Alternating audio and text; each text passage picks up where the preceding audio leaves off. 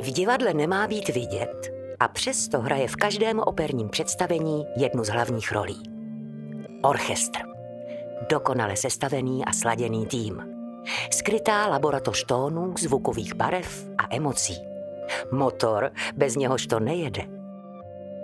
Pojďte spolu s dramaturgem Ondřejem Hučínem a jeho kolegy nahlédnout pod kapotu opery. Do světa operního orchestru. Posloucháte operní speciál podcastu Národního divadla.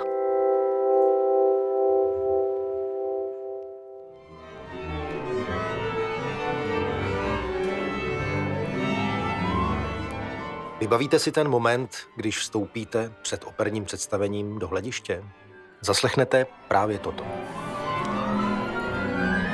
Jakýsi podivný, neorganizovaný ruch z hluky nejrůznějších tónů, hraných na nejrůznější nástroje. Takhle se rozehrává operní orchestra. Je to jedinečný moment, s nímž se setkáte pouze a jen v divadle. Především na opeře, někdy také na baletu, pokud se hraje představení s živou hudbou.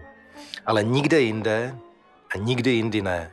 Pamatuju si, jak jsem v dětství chodil na operu a vždycky jsem se chodil koukat před začátkem a o přestávkách k zábradlí nad tu velikánskou jámu orchestřiště, co se tam děje. Někdo se rozehrával, zkoušel nějakou obtížnou pasáž, někdo ladil, někdo něco šteloval na svém nástroji, někdo odcházel někam do divadelního podzemí.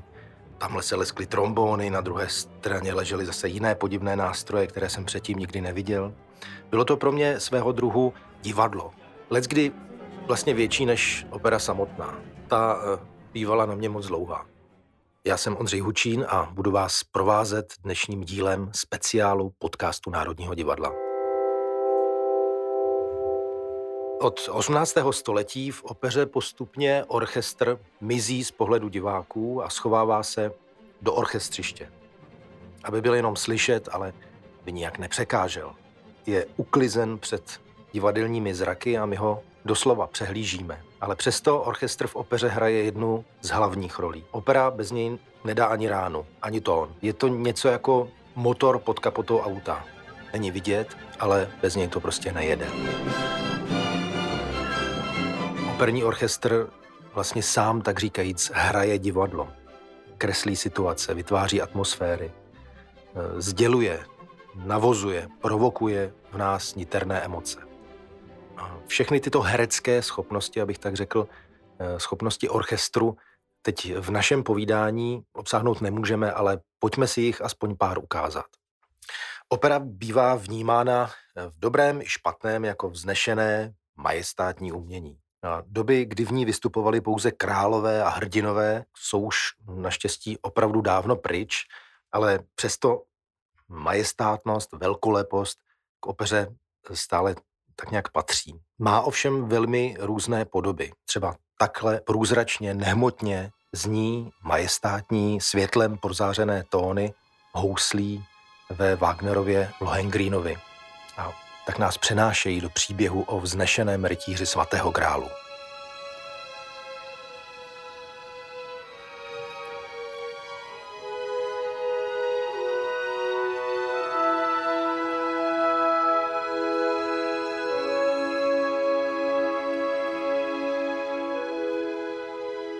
Majestátnost ale může být i velmi dramatická, dokonce drastická, budící respekt až strach, jako třeba v případě Pučínyho Turandot, kde operní orchestr v obřím obsazení hraje naplno a vyjadřuje hrůzu a osudové nebezpečí, které tajemná čínská princezna Turandot představuje pro ty, kdo si dovolí ucházet se o její ruku.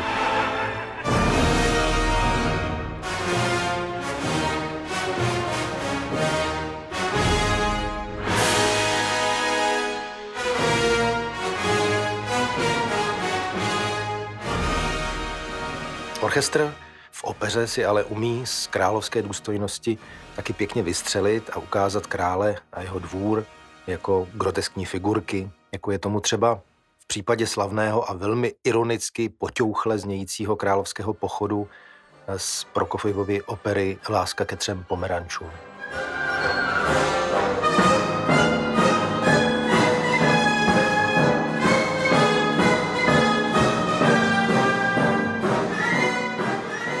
Ale zrovna tak dokáže operní orchestr působivě vytvořit eh, úplně obyčejné, civilní, možná bychom řekli až přízemní atmosféry. Můžeme si připomenout třeba slavné Janáčkovo bzučení much z jeho proslulé opery Příhody lišky bystroušky.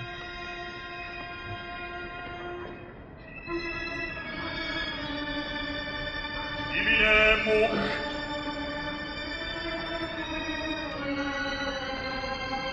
by v tu minutu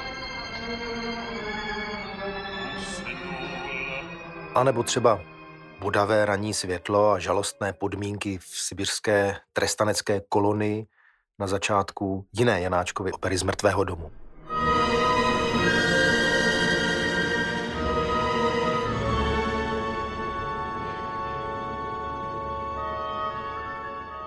Operní orchestr umí mluvit i velice intimním hlasem, hlasem lidské duše, lidského srdce. Za všechny možné příklady takových eh, niterných momentů orchestrální operní hudby si můžeme teď připomenout jeden, který já osobně mám obzvlášť rád. Je to chvíle, kdy si v Mozartově Donu Giovannim Dona Elvíra přiznává, že toho muže, který oklamal a který se jí do nekonečna vysmívá, stále hluboce miluje. Jak to právě v orchestru prozrazují ty neskutečně krásné vzdechy smyčcových nástrojů mezi jednotlivými elviřínými slovy.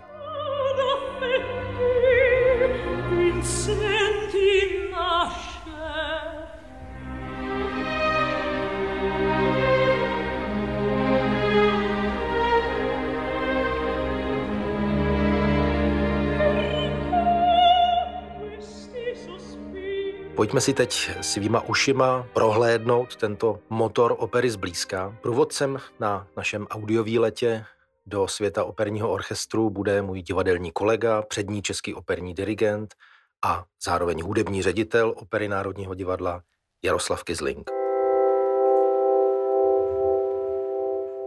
No, vraťme se teď na eh, úplný začátek našeho podcastu, kde zněl uh, takový zvláštní zvuk ze začátku operního představení, respektive z doby, kdy ještě operní představení nezačalo. To bylo eh, to zvláštní cvrlikání, pískání, troubení, které se, eh, které se vždy ozývá, když člověk vejde do toho divadelního hlediště.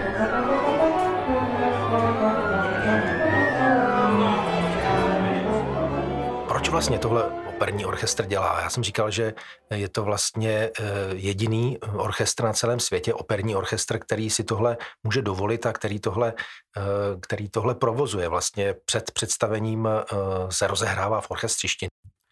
Tak já myslím, že to pochází z té, z té doby, kdy vlastně hráči, kteří přišli večer hrát do opery, tak se jednoduše potřebovali rozehrát a zahrát si ta místa z té dané opery, která třeba už dlouho neviděli anebo nehráli a zkusit si něco anebo se jenom prostě vlastně zahřát, že? protože jako zpěvák se rozespívává, každý muzikant se rozehrává mimo své denní cvičení.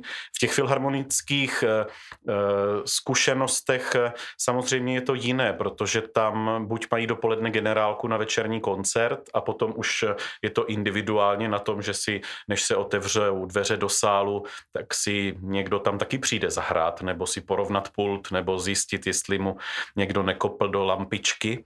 Ale uh, u té opery je to vlastně taková tradice, že v podstatě ten orchestr se tam kolem té půl sedmé uh, schází, pomalu převléknou se uh, v orchestřišti, objeví se z různých koutů a podzemních šaten den a vlastně posadí se na svá místa a do té doby, než se zhasne, tak mají vlastně prostor jak po zhasnutí ten krásný okamžik, kdy ten koncertní mistr vstane a naladí a, a vlastně světla jdou do polotmy a později úplně tmy a přichází dirigent a zahajuje představení. Orchestřiště, ten prostor, kam je orchestr schován, můžeme říct i pohřben před zraky diváků, eh, tak je samozřejmě hm, určitým posvátným místem. Vím, že uh, hráči orchestru tam neradi vidí někoho, kdo tam uh, do toho prostoru přímo nepatří. Já sám za ta už poměrně dlouhá léta, co jsem v Národním divadle, tak jsem se do orchestřiště Národního divadla nebo nebo státní opery dostal opravdu jenom párkrát. Můžeš popsat, jaká je tam atmosféra nebo jak vlastně tohleto podzemí vypadá? tak většinou ze zcela praktických důvodů jsou ty šatny orchestru a, a takzvaná Abenddirigenzimmer, to znamená, kde ten dirigent skutečně předtím, než vstoupí do orchestřiště, tak jsou skutečně uh, umístěny v podzemí, protože ten minus jedna nebo minus dva či minus tři patro je vlastně tomu vchodu do orchestřiště nejblíže. Zažil jsem i divadla, kdy naopak celý orchestr vlastně mezi půl a tři čtvrtě na sedm musel projet eh, šest pater výtahem, protože měli šatny až nahoře. Ale to samotné, že každé, každé divadlo je bludiště, jak si naznačil, je samozřejmě pravda a to se týká i, i všech těch eh, dalších profesí. Je to, je to skutečně labirint a, a takzvané ladírny, která má každý svůj příběh a historii a kdo tam kdy eh, co zažil, eh, pěkného i méně pěkného se po orchestrech traduje velmi dlouho, takže je to skutečně takový svůj, svůj svět. A samotné orchestřiště je skutečně taková věc posvátná, která eh, každého hráče se například velmi osobně dotýká, pokud režisér chce stavět eh, lávky nebo mosty eh, nebo vstupovat schody do orchestřiště, tak jsou kolem toho velké, velké debaty a zcela oprávněně. Je to taková vlastně jakési teritorium. Vemte si, že na tom jevišti je skutečně hodně prostoru a může tam být hodně lidí, ale většinou to umístění jsou různě velká orchestřiště v různých divadlech. To umístění orchestru má nepřekonatelná pravidla. Eh, každý má fakt své místo a svoji židli a čelisti mají svůj bod, kam zapíchnou kolík a eh, musí mít kolem sebe dost místa a, a přináší to samozřejmě nejenom z akustických, ale z těch čistě praktických prostorových důvodů eh, hodně problémů někdy a je to strašně důležité. Není to jakoby jedno jak se tam poskládají.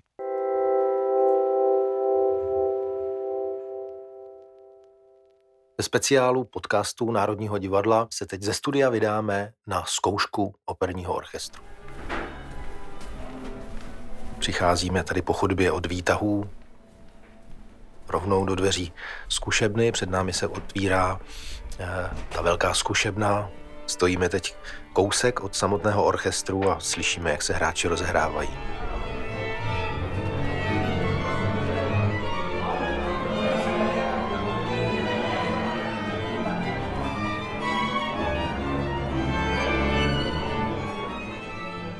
Tady už vidíme z přilehlé rekvizitárny přicházet pana dirigenta Zbyníka Millera, což znamená, že zkouška orchestru brzy začne.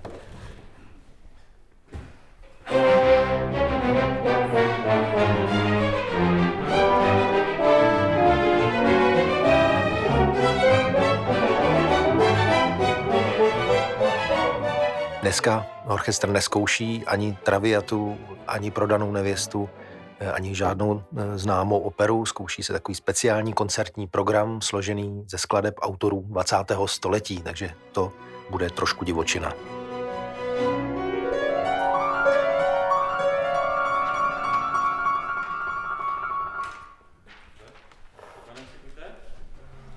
To znamená to, to, co včera.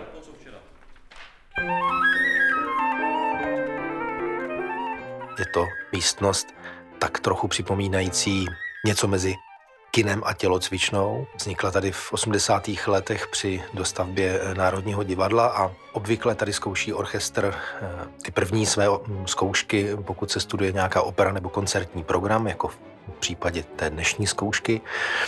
A poté se orchestr přesouvá buď do orchestřiště, anebo na jeviště historické budovy Národního divadla.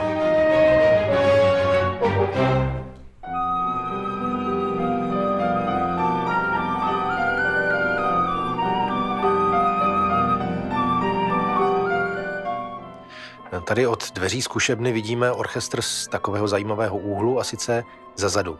To se málo komu eh, poštěstí vidět orchestr ze zadu, to znamená, že eh, skupinu houslí máme teď po pravé ruce mm, a vzadu. tady nejblíže k nám, jsou kontrabasy, žesťové nástroje a na pravé straně zase druhá část smyčcových nástrojů, violy a violončela. Také by možná pro Leckoho bylo překvapivé, neobvyklé vidět dámy a pány orchestru v civilních eh, šatech. Je to jenom zkouška a tady na zkušebně panuje takový příjemný pracovní eh, nepořádek. Ale přestože je to jenom zkouška, všichni hrají jako život.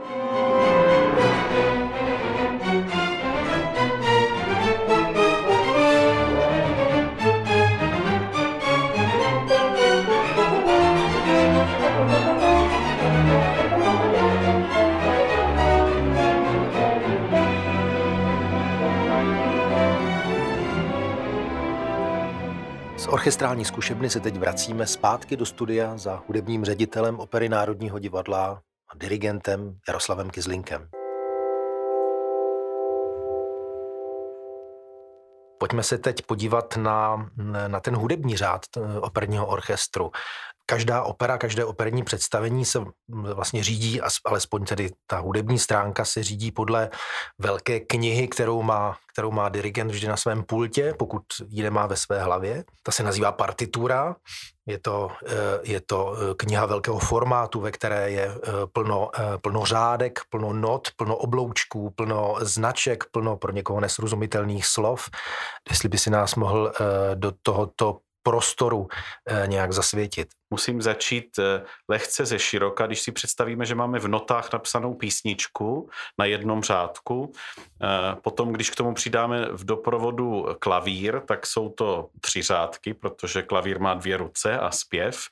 A takhle nějak postupně během let ta operní literatura vlastně vznikala a zahušťovala se a nástroje přibývaly a velikost eh, orchestru se zmnožovala, až máme eh, na přelomu 19. a 20. století a eh, vlastně tu literaturu, kde skutečně je eh, těch řádků v té partituře, jak si říkal, velká těžká kniha, eh, tak eh, je na jedné stránce těch, těch nástrojů skutečně hodně. V tom počtu řádků se třeba vejde pár taktů na jednu stránku, to znamená, Ehm, když si vezmete tříhodinové operní dílo, tak eh, si nosíme sebou tři eh, z každého jednání opravdu obrovské tlusté knihy. A eh, jako jenom to přečíst a vlastně rozhodnout se, která ta linka je v tu danou chvíli dominantní a která je potřeba, aby byla mírně upozaděna, aby ty druhé byly slyšet, tak to říkám opravdu velmi zjednodušeně, tak eh, tato práce jako vyžaduje, nebo je to nesmírně náročná eh, práce vlastně se to tomu věnovat. Abychom nemluvili jenom teoreticky, tak eh, my si můžeme vzít takový krásný příklad opery, která je více než která jiná spojená s Národním divadlem, je to Smetanova Libuše a na předehře k této opeře, jejíž začátek zná určitě každý, Eh, tak na této předehře si můžeme vlastně ukázat, jak eh, ten operní orchestr eh, funguje po těch jednotlivých skupinách. Já to nechám, Jaroslave, na tobě, aby si nás zasvětil do toho, jak po sobě vlastně, jak se vlastně představují jednotlivé nástrojové skupiny v této, v této předehře. Předehru Libuše zahajují vlastně žesťové nástroje. To nádherná fanfára, všichni ji známe,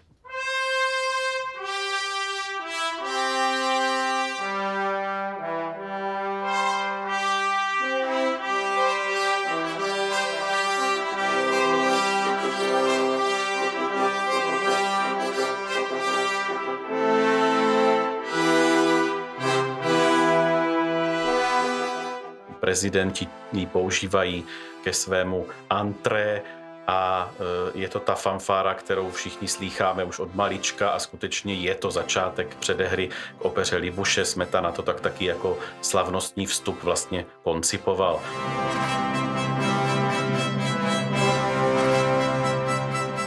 Po této téma přebírají dřevěné nástroje,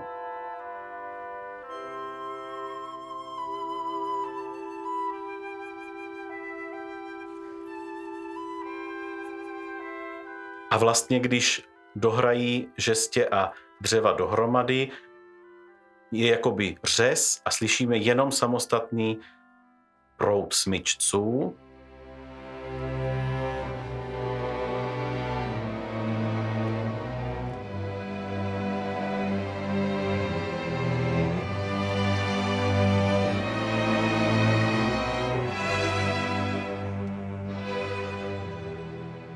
aby se pak vlastně všechny tyto složky propojily.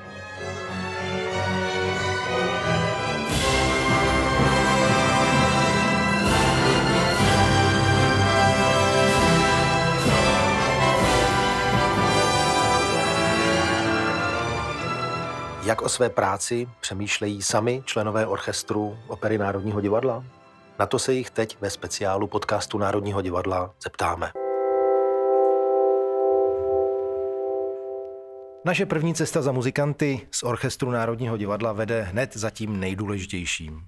Jednak je to houslista a housle jsou, jak známo, nejdůležitějším nástrojem orchestru a jednak je to také takzvaný koncertní mistr, Alexej Rosík. Ahoj Alexej. Dobrý den, já vás zdravím. Opera, operní hudba je nadupaná emocemi, dramatickými, eh, povznášejícími, uklidňujícími, zneklidňujícími. Eh, a eh, houslista, zejména člen skupiny první houslí, vlastně při každém tom operním představení sedí na té židli, ať už je první nebo druhá, od začátku až do konce to jsou tři hodiny a někdy i více, někdy i o dost více, na rozdíl od třeba od trombonistů, kteří občas mohou odejít. E, jak tohle působí v delším časovém horizontu na člověka? E, baví tě ještě ta operní hudba? Přináší ti něco? Nebo jakým způsobem se dá, když tak odolat té rutině? Já s, vlastně s rutinou v divadle problém nemám, protože e, za první u mě e, jenom ta koncentrace e, vlastně mi vůbec nedává, nedává e, čas na to přemýšlet, jestli to je rutina nebo ne, protože když ta hlava funguje na 200%, tak vám to vlastně to představení zrazu uteče a je jedno, jestli to je dvouhodinová krátká opera nebo prostě nějaký delší Wagner. Mm, ty jsi donedávna hrál na velmi starý e, nástroj, na housle z 18. století, teď máš naopak velice moderní housle, nebo housle postavené před několika lety. E, jak je pro houslistu důležitý e, ten nástroj vlastně v, tom, v, v té jeho práci? To, na co hraje? Vy se musíte moc na ten nástroj spolehnout. Víte, že ten nástroj vám vždycky mm, dá, co od něj očekáváte. Samozřejmě, že ten nástroj, řekněme, je 40% toho úspěchu, který ten koncertní mistr pak jakoby podá v tom výkonu. Zbytek eh, jsou ruce a to, co máte v sobě, ale ten nástroj je u toho hrozně důležitý. Eh, já tě teď poprosím, aby si nechal své housle promluvit. Co nám zahraješ? Zahraju vám úryvek z meditace z Masenetové opery Thais.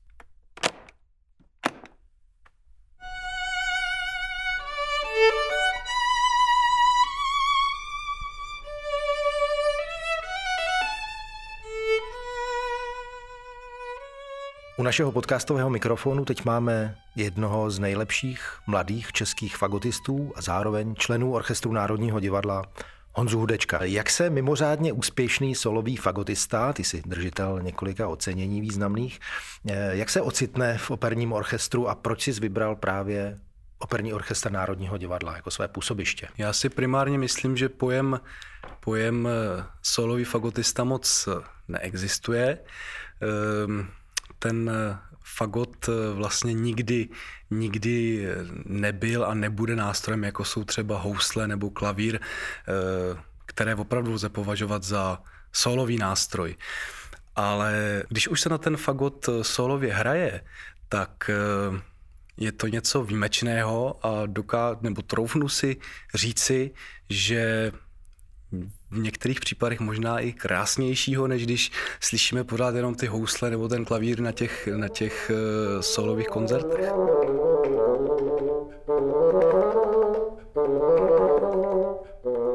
Vnímáš ty osobně nějaké rozdíly mezi operním orchestrem a symfonickým orchestrem? I ten operní orchestr musí umět eh, zabrat nebo řekněme vytvořit nějaký takový ten symfonický, symfonický zvuk například v předehrách a nebo v nějakých orchestrálních uh, mezihrách v opeře. Protože tady máš sebou svůj uh, nástroj, tak tě požádáme, abys nám na něj něco zahrál. Co to bude? Tak bude to ukázka uh, fagotového sola uh, z Donizettiho nápoje lásky Una furtiva lagrima.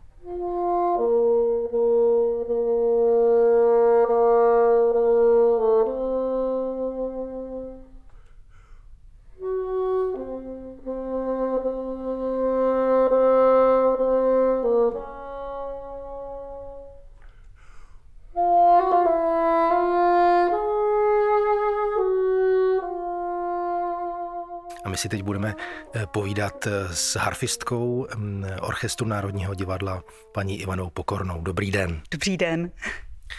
Paní Pokorná, když se řekne harfa a opera, tak určitě každý si vybaví Dvořákovou rusalku, hm, ty nádherné harfové kadence v této opeře. Ale já se chci zeptat, Určitě to samozřejmě není jediná opera, kde, se, kde má harfa tak, takovýhle prostor. Ve kterých operách ještě harfa se takhle uplatňuje? Ve kterých si zahrajete? Uh, ono vlastně opravdu je to Dvořáková rusalka, eh, Dalibor, dejme tomu, eh, ta harfa si vždycky tak jako krásně počká na ty, na ty kadence, hezky napsané.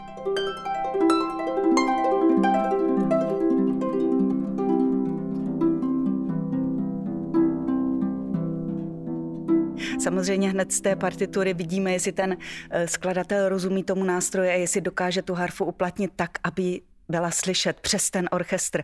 A v tom byl třeba mistr opery uh, Giacomo Puccini, tam ta harfa nádherně zní. Vy jste říkala, že, že harfistka nebo harfista si uh, na ty své momenty musí v opeře počkat. Co děláte mezi tím, než přijde ta chvíle uh, harfy? Já tam sedím v tom orchestru, já prostě potřebuju pořád být v té náladě, v té atmosféře a v podstatě potřebujete i vědět, kdyby se něco stalo s tím nástrojem, protože i to je vlastně uh, jako nějaká nervozita nervozita naše, že my tu harfu máme připravenou, ale za tu dobu vy nevíte, co se stane, jestli něco, třeba nějaká, nějaká struna se nepovolí. Vy působíte v orchestru Národního divadla velice dlouho.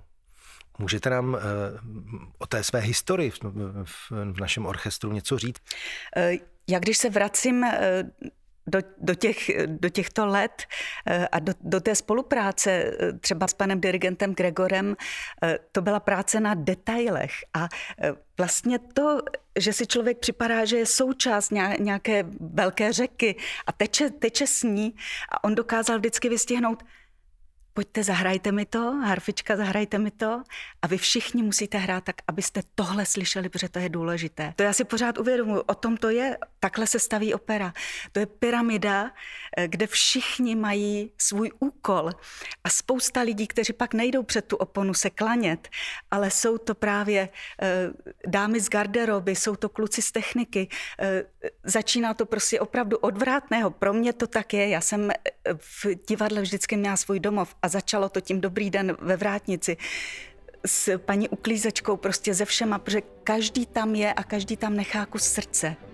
A to je ta opera, to je divadlo, to je ten celek, to je to, jak každý děláme kousek své práce a jsme součást toho velkého celku a pak se postaví ta velká opera a přijde dirigent a vlastně otevře se opona a člověk má pocit, že vůbec nezáleží na tom, jestli tam má tři tóny nebo tři tisíce, ale já nesu ten jeden tón a mám pocit, že mi jde o život. Tak to je. Já vás na závěr našeho rozhovoru poprosím o krátkou ukázku. Eh, bude to? Bude to Dvořákova rusálka. No ale já si musím tu harfu napřed trošku naladit. Já musím vědět, jak ten nástroj, v jaké je kondici.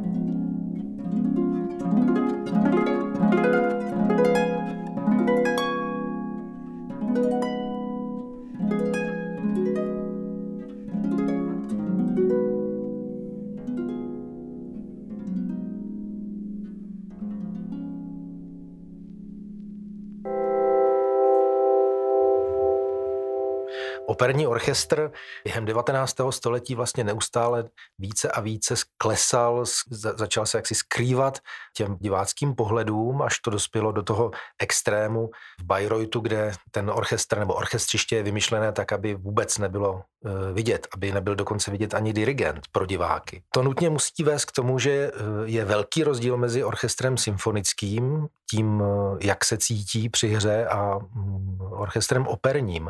Eh, jaký je ten rozdíl mezi těmi orchestry? Tak eh, měl bych říct, že žádný. A myslím si, že bych to podepsal, protože by žádný být neměl. Orchestr dobrý by měl zahrát stejně dobře operu jako jakoukoliv symfonickou věc.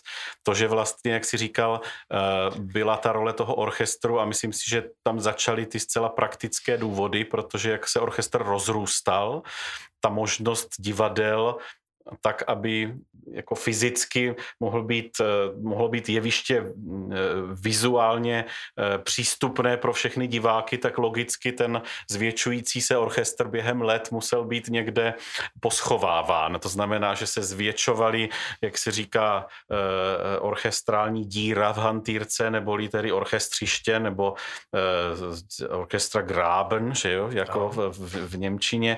A to samozřejmě sebou nese různé vtipy vtipné příhody, jak někteří eh, hráči chodili v pantoflích, protože nejsou vidět, anebo v Bayreuthu, to není vtipná příhoda, to je realita. Chodí dirigent i hráči vlastně eh, v šortkách a v tílku, protože je tam tak vedro eh, v té mm-hmm. kopce, ve které hrají, že vlastně se tam nedá v tom fraku vydržet a žádný frak mít nemusí, protože vidět nejsou. Ale abychom nezabíhali do, do různých tady těchto krajností, tak vlastně obecně ta velikost toho orchestru také z akustických důvodů eh, někdy eh, jako je pro ty zpěváky velkým limitem na jevišti. To znamená, že nejenom se přichází k různým retuším, to znamená, pokud někdo napíše pro eh, stočlený orchestr bohatě znějící partituru, tak proti tomu zpěvák nebo sbor má jenom malou šanci. Takže i toto, jako řekněme, zvukové zakrývání ale dnes eh, není to otázka vůbec eh, kvality eh, té hry jako takové. To jsou opravdu jenom veselé příhody, jak muzikanti odchází během svých dlouhých pa- pauz a hrají karty anebo čtou knihy. Ano, jako Oldřich Nový ve filmu Phantom Morrisville. Přesně tak, který potom s hrůzou se vždycky probudil a tu ránu tam musel, musel stihnout.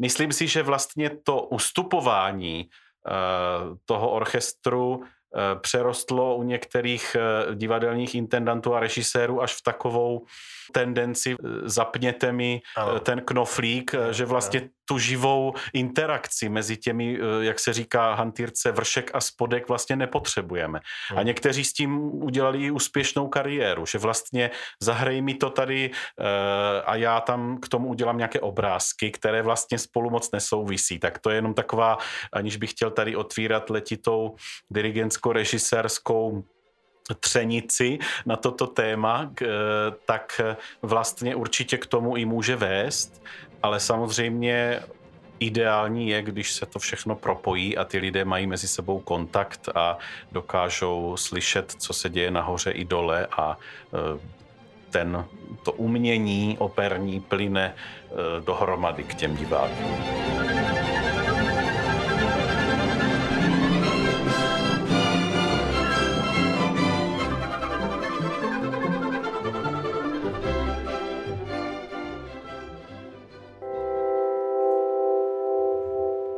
Byl náš krátký výlet do světa operního orchestru.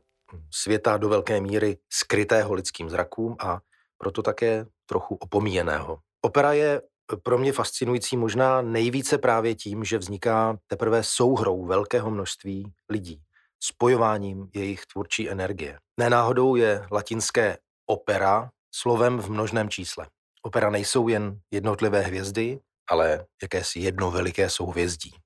A jednou z největších hvězd tohoto souhvězdí je, a to mi nikdo nevymluví, orchestr. Těším se na vás někdy příště u dalšího podcastu Národního divadla. Váš Ondřej Hučín. Speciálem věnovaným opernímu orchestru vás provedl dramaturg Ondřej Hučín. Ve studiu si povídal s hudebním ředitelem opery Národního divadla a dirigentem Jaroslavem Kizlinkem. Slyšeli jste koncertního mistra Alexeje Rosíka a jeho první housle.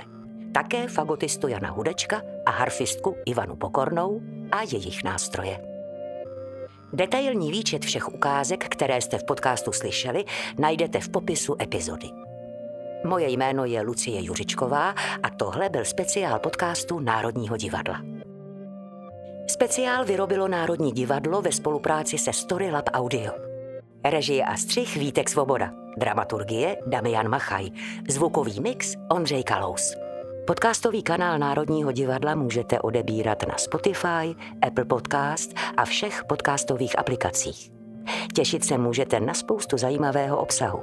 Pravidelný pořad k jádru věci, divadelní magazíny i speciály.